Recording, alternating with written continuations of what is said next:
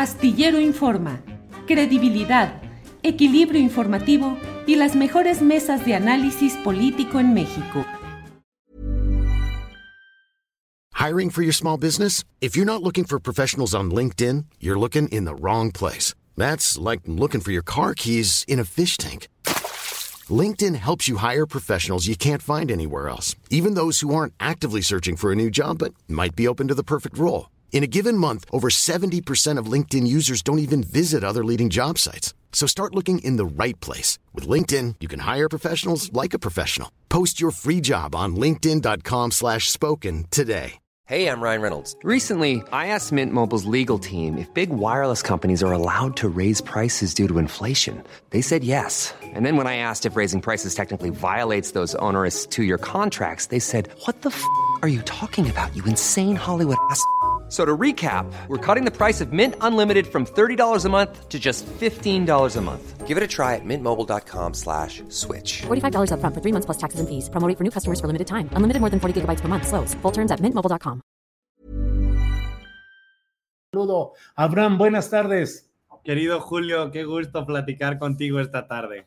Igualmente, Abraham. Eh, pues eh, todo muy movido con dos hechos eh, trascendentes que son el ejercicio revocatorio de mandato presidencial de este domingo, pero contigo quiero hablar específicamente sobre el tema de la reforma eléctrica, lo aprobado ayer por la Corte y lo que habrá de someterse a votación la próxima semana en el Congreso de la Unión.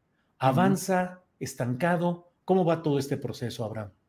Bueno, lo que ocurrió ayer en la Corte y yo creo que una gran parte del espectro mediático, incluso los que no simpatizan con el presidente López Obrador, pues fue muy claro, fue un espaldarazo al proceso que viene con la reforma eléctrica, porque lo que están diciendo los ministros es que no es inconstitucional. Así que de facto están avalando la constitucionalidad de la ley de la industria eléctrica. Pero eso no lo digo yo como simpatizante que soy del presidente, eso lo dice el propio Gustavo de Hoyos una de las cabezas empresariales del frente opositor, que planteaba que precisamente con esta resolución de la Corte se les dificulta muchísimo tener amparos exitosos al sector energético en contra de esta ley, ¿no? Eh, por supuesto, ya entramos, como siempre, querido Julio, en la batalla de las narrativas, ¿no? Yo creo que la oposición verdaderamente creía o tenía la esperanza de que esta ley se declarase inconstitucional y al principio las primeras horas salieron eh, muy enojados y muy decepcionados y luego intentaron salvar los muebles, ¿no? Y salieron diciendo que esto no implicaba la constitucionalidad de la ley, que simplemente no se habían tenido los votos para la inconstitucionalidad. Bueno, eso es lo importante en el momento en el que una ley no es inconstitucional, no hay motivo para ampararse contra ella, ¿no?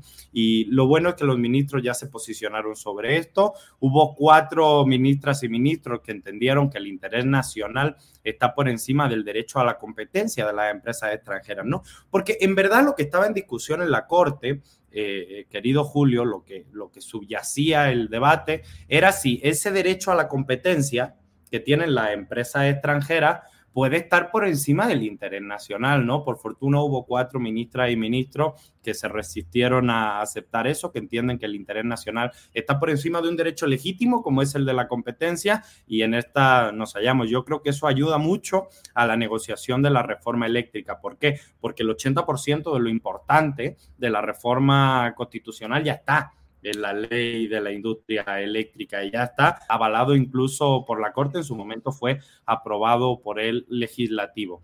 Y sobre la reforma constitucional, ayer pasó algo pues muy interesante, ¿no? A las cuatro y media de la tarde más o menos, eh, hubo una rueda de prensa conjunta entre el Partido Morena, el Partido Verde y el Partido del Trabajo, donde eh, planteaban los términos en los que se iba a presentar el dictamen para el lunes, que se llevará a votación en la Cámara de Diputados a partir del martes.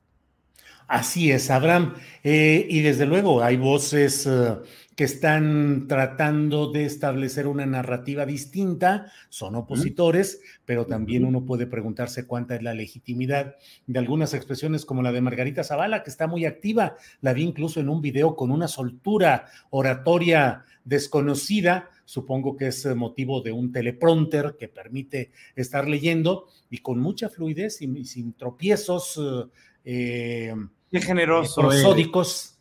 Qué generoso eres, querido, querido Julio, atribuyéndole al teleprompter la, la magistralidad del video que no deja de tener cortes permanentes y que estoy seguro que tuvo 25 intentos para poder grabarse. Qué generoso. Pero, ¿qué opinas, pues, de la postura de algunos personajes como la señora Zavala, cuyo esposo, pues, tiene el conflicto de interés de su pertenencia al Consejo de Administración de una de las beneficiarias de las grandes tranzas que se han hecho en esta materia, y como eso, otros personajes beneficiarios del pasado que hoy se vuelven presuntos justicieros del presente, Abraham. Tú lo has dicho, Julio. Es público, notorio, conocido y demostrado que en la casa de la señora Margarita Zavala entraron 8 millones de pesos de Iberdrola a través de la filial Avangrid, que fue quien contrató como consejero a su esposo Felipe Calderón. Yo tengo, antes de analizar el tema del conflicto de interés, creo que hay que dejar claro algo. Cuando hablamos de consejero, de una empresa energética, ¿de qué estamos hablando exactamente? ¿no? ¿Acaso es Felipe Calderón una eminencia académica sobre temas energéticos? No. ¿Qué puede ofrecer Felipe Calderón a una empresa transnacional como Iberdrola? Información privilegiada. Los consejeros que salen de la política después de tener cargos de decisión, recordemos que Calderón no solo fue presidente de la República, también fue secretario de Energía con Vicente Fox, después de salir del poder público, y estar en cargos decisorios con información privilegiada, lo que ofrecen a esas empresas como consejeros y cabilderos son, uno, sus contactos para el cabildeo. Y dos, la información privilegiada que pertenece a todos los mexicanos, que sirve para cuidar el interés de los mexicanos y que como consejero malvenden al interés de las empresas transnacionales. O sea, cuando alguien que está en la política se va como consejero a una gran empresa, lo que está haciendo es traficar información privilegiada, traficar información delicada del interés nacional, vendiéndola a un precio relativamente alto a empresas transnacionales. No le pagan 8 millones de pesos a Calderón como consejero de Iberdrola porque sea una eminencia en temas energéticos. Se los pagan porque tiene información privilegiada del pueblo de México que malvende a estas empresas. Eso es lo que ocurre y en España lo llamamos puerta giratoria. Y era algo muy típico, ¿no? Eh, políticos que salen de la vida pública se integran en los consejos de administración de la banca, de las empresas energéticas y muy en particular de las energéticas que tienen que ver con la electricidad. Abraham, ayer... Sí, un conflicto de interés, entonces. Claro. Abraham, ayer casi a esta hora, es decir, a la una con 37 minutos, pusiste un tuit que dice, ¿quién jala a plantarse en San Lázaro a decirle a los diputados que escuchan al pueblo de México y aprueben la reforma eléctrica? Y al menos hasta este momento lleva 11.200 likes. Hey, I'm Ryan Reynolds. Recently, I asked Mint Mobile's legal team if big wireless companies are allowed to raise prices due to inflation. They said yes. And then when I asked if raising prices technically violates those onerous two year contracts, they said, What the f are you talking about, you insane Hollywood ass? So to recap, we're cutting the price of Mint Unlimited from $30 a month to just $15 a month. Give it a try at mintmobile.com slash switch. $45 up front for three months plus taxes and fees. Promoting for new customers for limited time. Unlimited more than 40 gigabytes per month. Slows. Full terms at mintmobile.com. Hiring for your small business? If you're not looking for professionals on LinkedIn, you're looking in the wrong place. That's like looking for your car keys in a fish tank. LinkedIn helps you hire professionals you can't find anywhere else, even those who aren't actively searching for a new job but might be open to the perfect role. In a given month, over 70% of LinkedIn users don't even visit other leading job sites. So start looking in the right place. With LinkedIn, you can hire professionals like a professional. Post your free job on linkedin.com slash spoken today. ¿Qué pasó con esa convocatoria y qué puede suceder?